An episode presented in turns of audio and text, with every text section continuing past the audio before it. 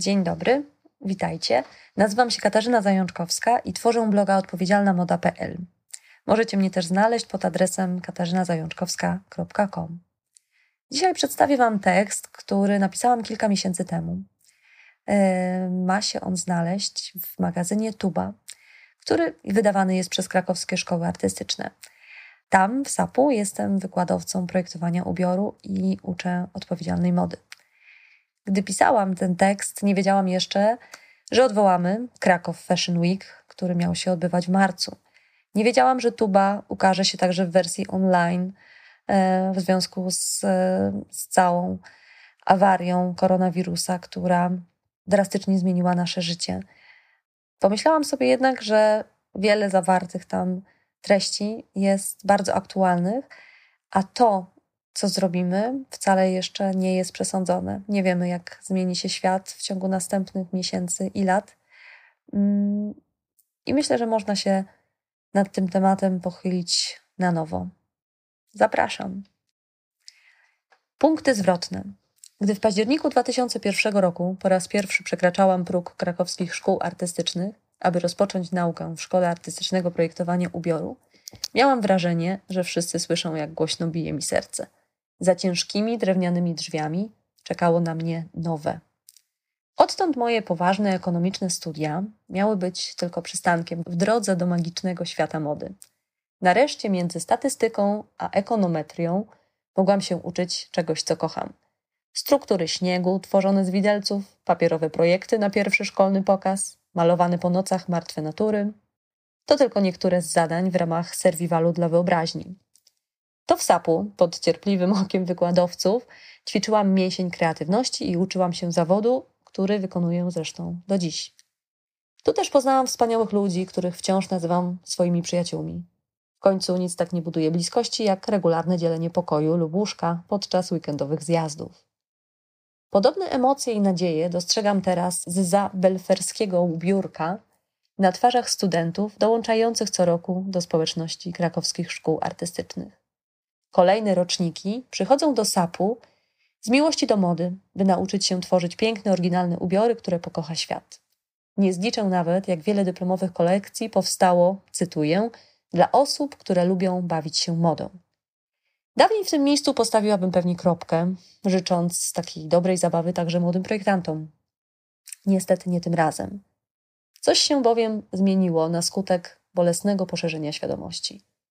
Moda straciła swoją dawną niewinność i beztroski charakter. Miłość do niej okazała się bowiem bezbyślna i ślepa, a zbiorowa zabawa tak szalona, że aż destrukcyjna. Na imię jej fast fashion, szybka moda. I choć niektórzy powoli wychodzą z tej imprezy, większość dalej nie umie odpuścić. Pierwsze i często ostatnie skojarzenie z fast fashion to Zara. Ale pójdźmy trochę dalej, niech przemówią liczby. Hiszpańska Zara to rzeczywiście największa marka odzieżowa świata. W 2018 roku wyprodukowała ponad 450 milionów ubrań.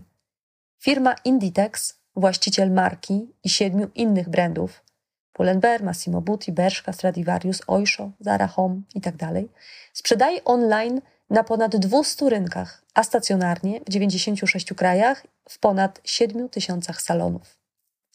Biznes najwyraźniej się opłaca, bo jego twórca, Amancio Ortega, z majątkiem wartym około 67 miliardów dolarów, jest od lat w czołówce najbogatszych ludzi świata. Panie Armando, przyznaję, ja też się dorzucałam. Ciekawe, czy pan Ortega i inni właściciele modowych imperiów dobrze sypiają ze świadomością, że moda to drugi najbardziej zanieczyszczający środowisko przemysł. Czy zadumali się chwilę nad raportem naukowców z Międzynarodowej Platformy do Spraw Różnorodności Biologicznej i Funkcji Ekosystemu, z którego wynika, że obecnie milionowi, czyli połowie gatunków roślin i zwierząt, grozi całkowite wyginięcie. Szóste wymieranie jest faktem, a zagrożonym gatunkiem jest już także człowiek.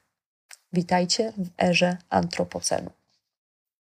Czy jako konsumenci instant mody zrozumiemy wreszcie konieczność umiaru?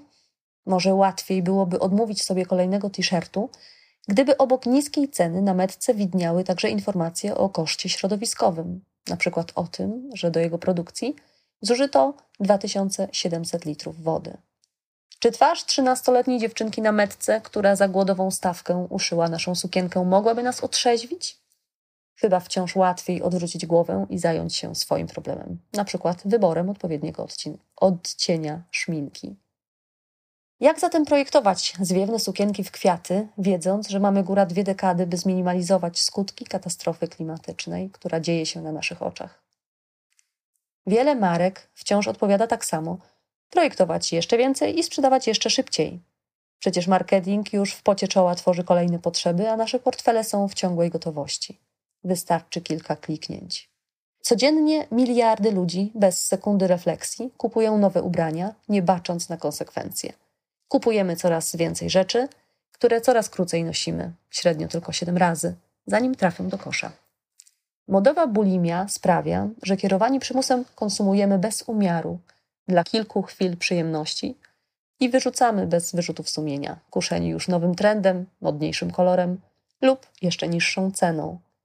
Rocznie na świecie kupujemy 80 miliardów ubrań.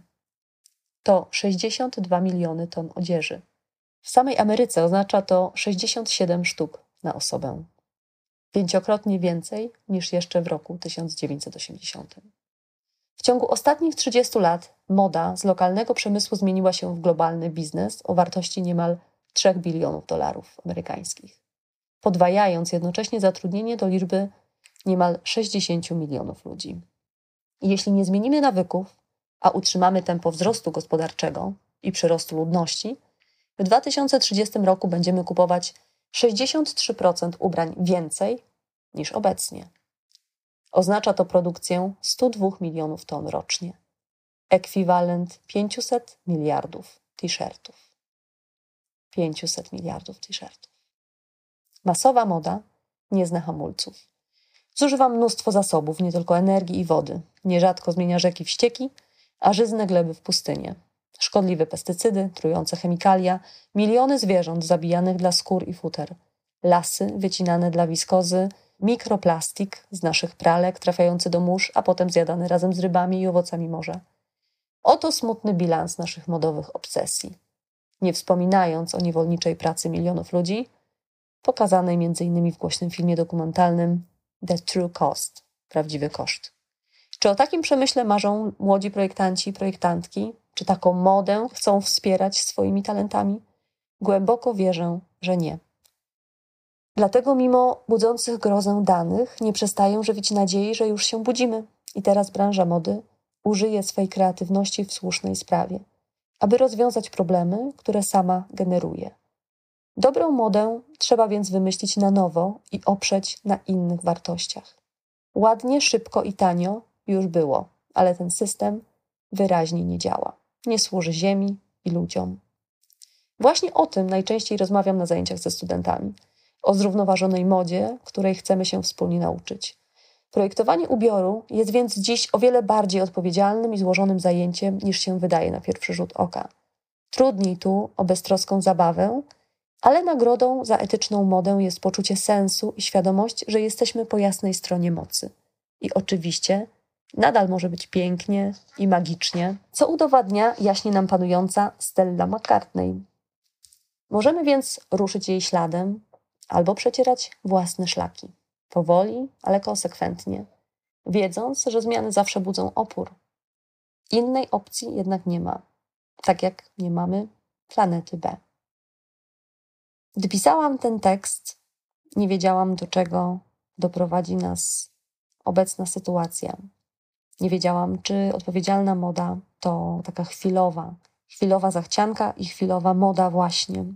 Teraz w kontekście tego, co się dzieje, będziemy wszyscy sprawdzać, na ile umiemy się oduczyć konsumować, na ile będziemy bardziej świadomi w wyborach.